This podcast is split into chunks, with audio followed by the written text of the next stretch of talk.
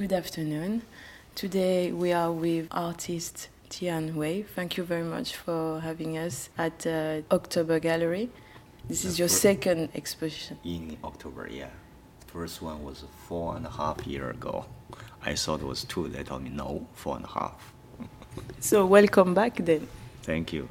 Tell me more about uh, this exposition, please.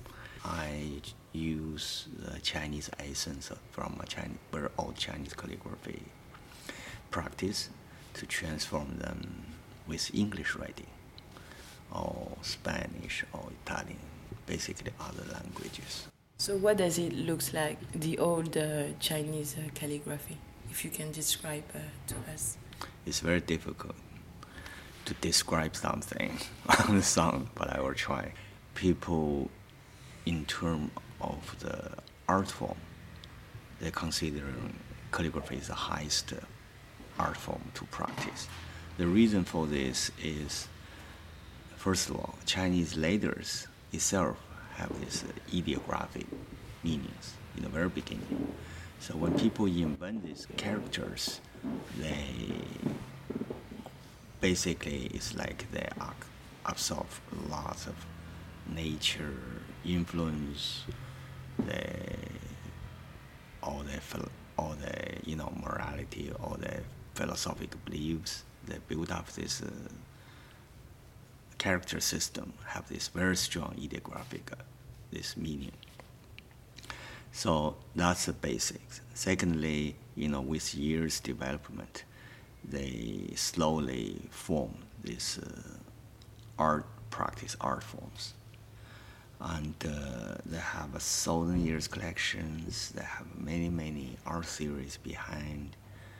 For instance, if you uh, learn Chinese calligraphy, you making a dust or you making a line, horizontal or vertical line. It's not just simply make it.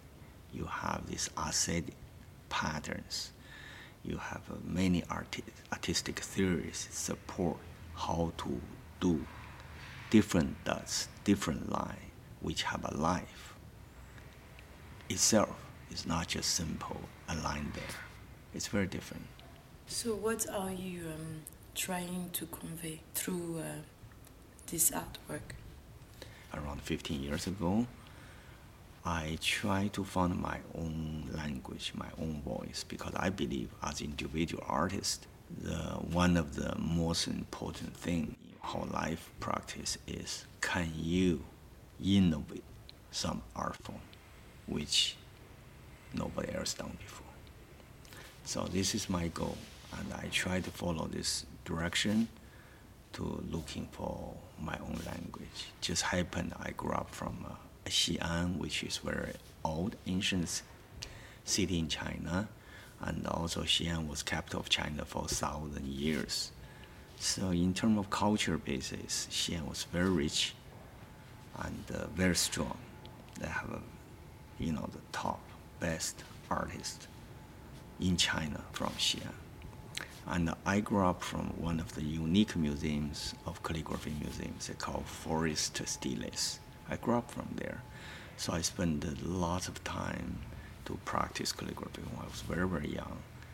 And somehow this training was into my blood. I can't forget it. When I'm looking for new language for myself in terms of doing contemporary art and this part of history I've experienced, you know, just uh, naturally somehow come out and combine this idea. You've been influenced also by uh, Russian art, Russian colors that we can see in your artwork. Like you use a lot of uh, tonic I went to United States in 1986, exactly when I was 31 years old. And I learned contemporary art from uh, University of Hawaii art department. I received my master's in 1990. So when you're talking about all this uh, color, all these brush strokes, this is you know American abstract expressionism influence. Obviously, yes, because that part is my most favorite in term of, in term of American art history. I was really deeply touched by this, you know, 50s, 60s, abstract expressionism work. And I think uh, when you're talking about the color, also have to combine recently my personal philosophic approach because I felt everything around us too complicated. I want simple, so I'm looking for simplicity. So when I goes to one color only, that is extreme. I can go with one painting, pure just one color. That's the reason I come out one color paintings. There's one uh, piece of work. It's called uh, the moon, and it's blue. It's kind of a green blue. For that color, when we talking about the color, it's like uh, I discovered them seven, eight years ago. You know, I love the shininess. It's like a car. So I love this kind of you know industry flavor reflect today's life. I love them very much, but I had some technical problem to use them. It's just uh, hopeless. Then I tried contact with the factory, asked them do the special ones for me. We tried all the way. They said, no, we, we have to give up. Until year before, I found a way to deal with them actually perfectly. So that's why I started use this type of color to do what you saw today. So tell us, uh, how did you find a way to? Uh... Oh, it's very simple. I had a conversation with the manager of the factory. He told me, he said, "Wait, you know, this color is very expensive. Some artists use them. They don't like you use, you know, lots of very thick paints. Just do it in the canvas. They just uh, in the surface. They just uh, very surface. They spray them. So he somehow he inspired me. I think that's the way. To try them. So basically, I do all the white colors, then I spray on the top, then it becomes one color only. So, because this is so beautiful, it's very very beautiful. When we walk across the, the room and we can see different pieces of work, the colors, it's it's like it's a, an invitation. Would you say that? Yeah, I the, the the painting itself basically you saw them. You they have two parts kind of you know glued together. One part is this very old way of traditional Chinese calligraphy, which I particularly interested in because I call them Chineseness of Chinese abstraction. It's not American abstract expression, because the way we were trained by using brush by moving brush, by the way the shapes of each dots, each line, by the construction, by the entire composition, you know, the structure, all these part. We have thousand years of aesthetic theories behind. They want them, the, they want the entire structure, they want each individual dust line have this dynamic force, they have this uh, have basically have a life. They have this. Uh, they have this. Uh, uh, this this this nature influence, relationship reflection. They highly you know respect this.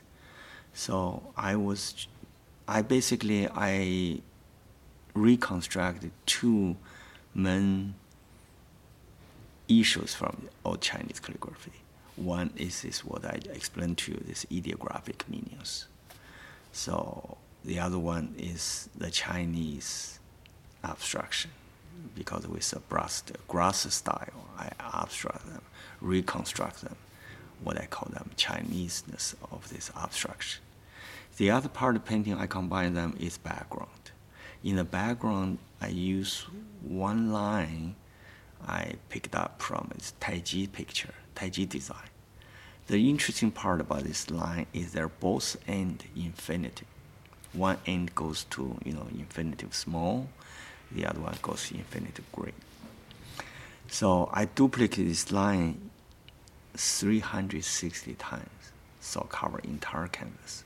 Then instead insert line, I insert the calligraphy contents related, either an article or a paragraph or just single words. And in this case, I will reflect the relationship between calligraphy and literature and philosophy. So when you see the image, I want the viewer to see an image which I created is you can show the simplicity, one color, and the complexity, the patterns, the data information, the background in the same second. The itself is a philosophical issue. So I want to create this image.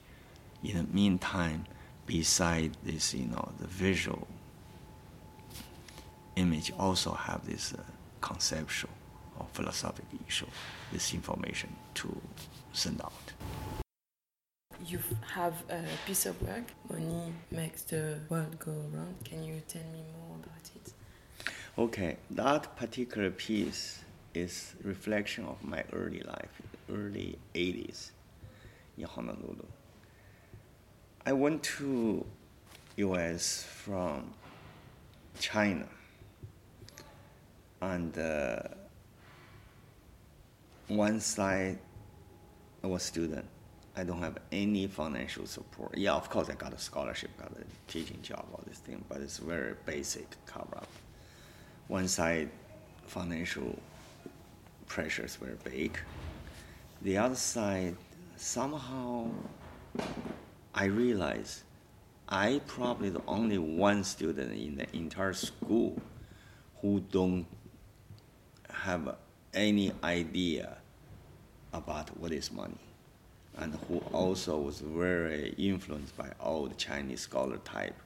Money is something very commercial, it's dirty, it's not good for scholar. If you become a real scholar, you will not pay attention to money at all.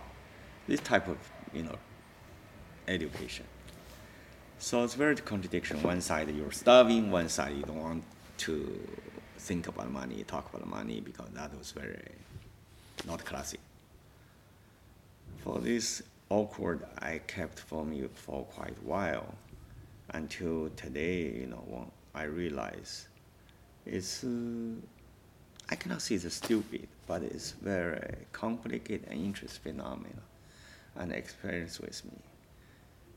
So what I did is I choose purposely choose a Chinese score, hand score.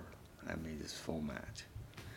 With the hand score, I wrote were old translation from Chinese idiom to English. Money makes the world go around. And uh, when I'm doing the sculpture, I also purposely let each individual letter fly into the space. They're dancing, they're mixed together you know, because you have this yin and yang issue. Yin issue, you have, you know, curved on this metal part, money makes world go on. The yang part, you have this later, have a light flying, dancing space. So, and also I made, obviously I made them golden colors. It's just that part of life reflection. So do you think that um, people are becoming more and more um, into like they they just want to be rich. Everyone wants to be rich very fast, and they will use all means to get to that point, even though it can be detrimental. Rich and famous have nothing wrong. I think it's a motivation for most people, including myself. I still believe this is very positive nothing wrong. But everything you have to have a limit. You have to have what you call the bottom line. You have to balance them. You can't over. So for me today, I think I will see them more clear and I balance much better compared with what I, when I was young. I have other issues I believe is more important than so-called rich and famous. So you've studied in America, and then you went back to uh, Beijing. Yeah, I went to you know I went to States '86. Then I moved to Los Angeles after I graduated, get my master, 1990. Then I set up down in LA. And last 15 years so, I kind of flying back and forth both sides. But now I spend more time in Beijing. I have studio in Beijing. You have a studio. Do you uh, teach also to uh, young artists? I taught when I was in Honolulu. Yes, I taught art courses in art department. But since then, no. Most time I'm doing my own work. Yeah. The only student I have is my son my daughter. and uh, how old are they? Oh, my son's 23, my daughter 22 now. So they've been in influenced greatly by you? No, no, no. They're just, uh, you know, learn art as a hobby. It's not that they are a professional major. No, they choose different major. Are you happy with the decision? Yeah, I'm happy. I'm happy they have idea to choose themselves by them, not like me. I listen to my daddy. so is your dad who uh, told you to go into uh, art? On the contrary, my dad told me when the first year, 77, when the first time China reopened its policy to let everybody have a chance to join this university examination, which is com- competition uh, examination. So you have chances to get into university. And uh, because big cultural revolution, we have what we call this 10 years collection. Because almost in 10 years, nobody have a chance to go to university. All of a sudden, you say yes. So it's like the competitors are extremely high and uh, I was pretty good on everything. Then my dad instructed me specifically, you can do anything but not art, and not the culture, because he was hurt from too many political movements, especially big cultural revolution. He wanted me to live peacefully. He wanted me to live safe. He said, "Don't deal with human being, deal with machine only." So I listened to him. I went to an engineering university. I was pretty good at passing exam. I went to a very famous engineering university. But in that four years, I discovered I'm no longer become number one. I always number one, whatever I do. but in that four years, I, I don't think so. I was really kind of depressed after I graduated from there. It just happened because I was in that university. I bring honor honor to the to that engineering university because I joined the calligraphy competition. I got the first place in our state. I got second place in na- nation. So the university all of a sudden realized they have someone very valuable there, and they don't want me to leave. They offer me a teaching job in that university. So I work in the, for them. But I still didn't give up my art career. So I find the chances. I went to art school to study another two years. Then I met a few American, you know, foreign students. They are my English teachers. In early 80s, they told me there's a way you can pass English TOEFL test, then you can go to America to study art. So in order to go to America, you have to pass the TOEFL. In order to pass TOEFL, I have to study English hard, so hard. I remember I memorized a small dictionary, entire dictionary, eh, which worked. Then I passed the TOEFL. Then I got my scholarship. Then I went to America. I always tell my kids this story. They say, "No way, we're not going to memorize that dictionary. No way." And how many pages? Uh, no, it's, it's, it's, it's like a middle school, a high school dictionary from Hong Kong. It's a pretty big one, actually. I, I memorized the whole thing. Whole thing. How long did you uh, take you to memorize this dictionary? Uh, I not too long. I think maybe three months or a few months, every single day. Because by that time, we have nothing but meetings. Every day is political meetings. So when I have my meetings, I do I do make many many small cards. One side Chinese, one side English. I memorize them every single day during the meetings. And how long did the, the meetings will last for? Well, good question. They last quite a while. I think the first year I went to America, I felt my English goes go down, you know, goes back, because I started to forget all these memory words. And how did you feel when they told you that you had passed the exam? Yeah, well, that was very happy, but it's not that happy. You know, just that was just step one. You pass the exam, then you have to wait it. The school accept you. School accept it, then you have to wait wait until you got a visa, right? So it's one by the other. You have to wait it.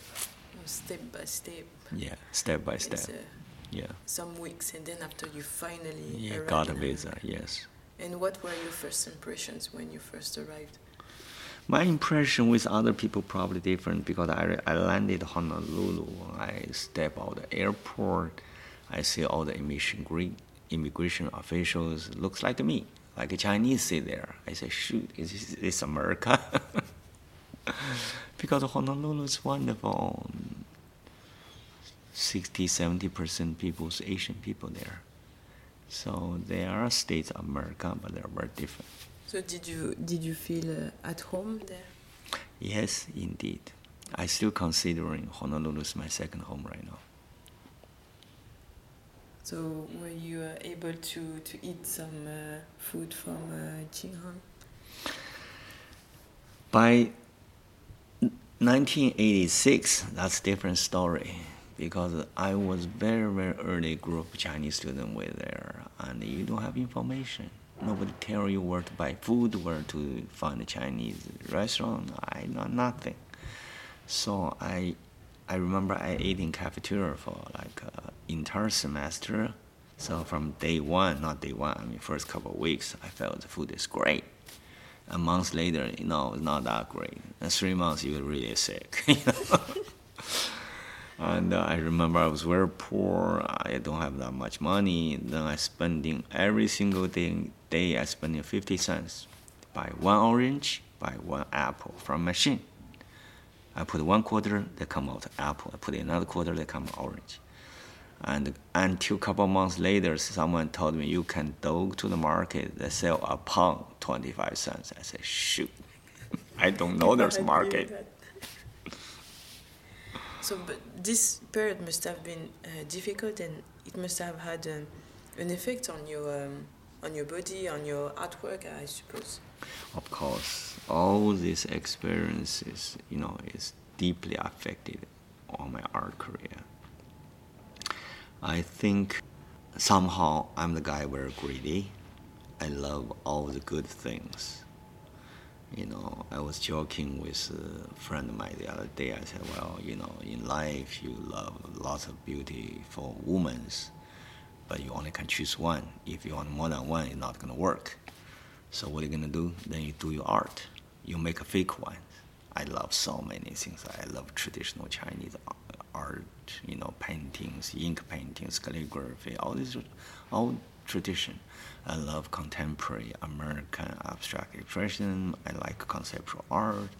I like this minimum art. I love so many things. But in art, yes, I try to find a way to combine all the best together to make a fake. Maybe fake is real. This is another issue of very philosophical issue. So I make I put them all together, try to find a way and uh, I'm very happy with what I'm doing today. Is I think everything I loved, I everything happened in my life, I can transform them into what I do. Do you have some advice for um, young artists whenever they are in wherever they're in uh, China or Europe or America and they want to be um, they have a message and they want to take the next step? Yes, I do, because this issue I deal with my kids all the time.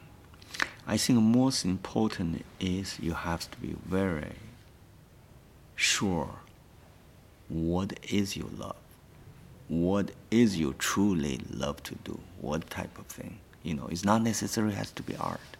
If it happened is art, like you. You can be you do cooking or can be you do computer, can be any profession. If you truly love it, I read the other day from Mark Twain. He said something like, uh, "There's two days are most important for everyone: the day of your born, and the day of you realize why you're born. So everybody have a mission. I told myself I born for what I do because I'm good. I was very well trained, and I have half my lifetime living America, half a lifetime living China. I'm kind of really cross these two culture. I understand them in quite in depth. So it's my mission, and I hope you know for the young young people when you choose your profession, first you really have to make sure what you want, what is your mission. Secondly, never give up, never, always insist. You make it, great. You didn't make it, also great because you tried already. And so now you're back uh, in Beijing tomorrow? Yeah, I'm leaving tomorrow, 8 o'clock. 8 o'clock. So, what is the next step? Next step, first see my daughter to catch her with her. And also, I have unfinished lot of work in Beijing. I need to keep doing what I'm doing. Do you have uh, something in mind for your next uh, exposition? Yes, I do. Um, because it, it's, it's it's uh, interesting. It's not use words hard. It's interesting what I do is I'm not I don't want to too Chinese way. And also I don't want too American way either. So I always try to find balance between. You know, you can't recognize neither of them. So this is the interesting part. Recently you know, with this my newly work, I starting to get another step of this issue. It's hard to explain it, but this is what I concern daily right now. So you were born in China. You did half of your life in America, and as an as an artist, do you feel stuck into two boxes? Like you, like some people will say, "Oh, he's an American artist," others will say, you're a Chinese artist. What do you say? That's a good question. I always felt I live right by age. You know, in America, I don't think I belong to the mainstream. In China, I felt the same way. So we're the group of people always right live the age. But also, on the other hand, this is very good for me to practice what I do. You know, I don't go to either way. It's like uh, you're always looking for between, always look keep the possibility of changing. That's my interest. Is right now. So do you think that both worlds can uh, live, God can exist? Most people say no. They never can combine but I don't think so. I believe there is a way to combine them, and I'm confident there is a way. That's why I'm still keep trying. I'm still doing. And also that's I be, that is why I believe that's what value of the, what my work is. Last question: Where is home? It's I did a piece. You know, was very big one, hung on my wall, home so where is a home? You know, I, for my definition, home is somewhere you can do what you love to do. You can stay with your family together. Uh, you can have the best people you loved around as your friend. That is home. Wei, thank you very much. Thank you. Everybody have a mission. I wish everybody reach their mission in their life. And also I want to thanks to anyone who listened to this. Thanks to everyone who listened to PostCon RAF Media Group.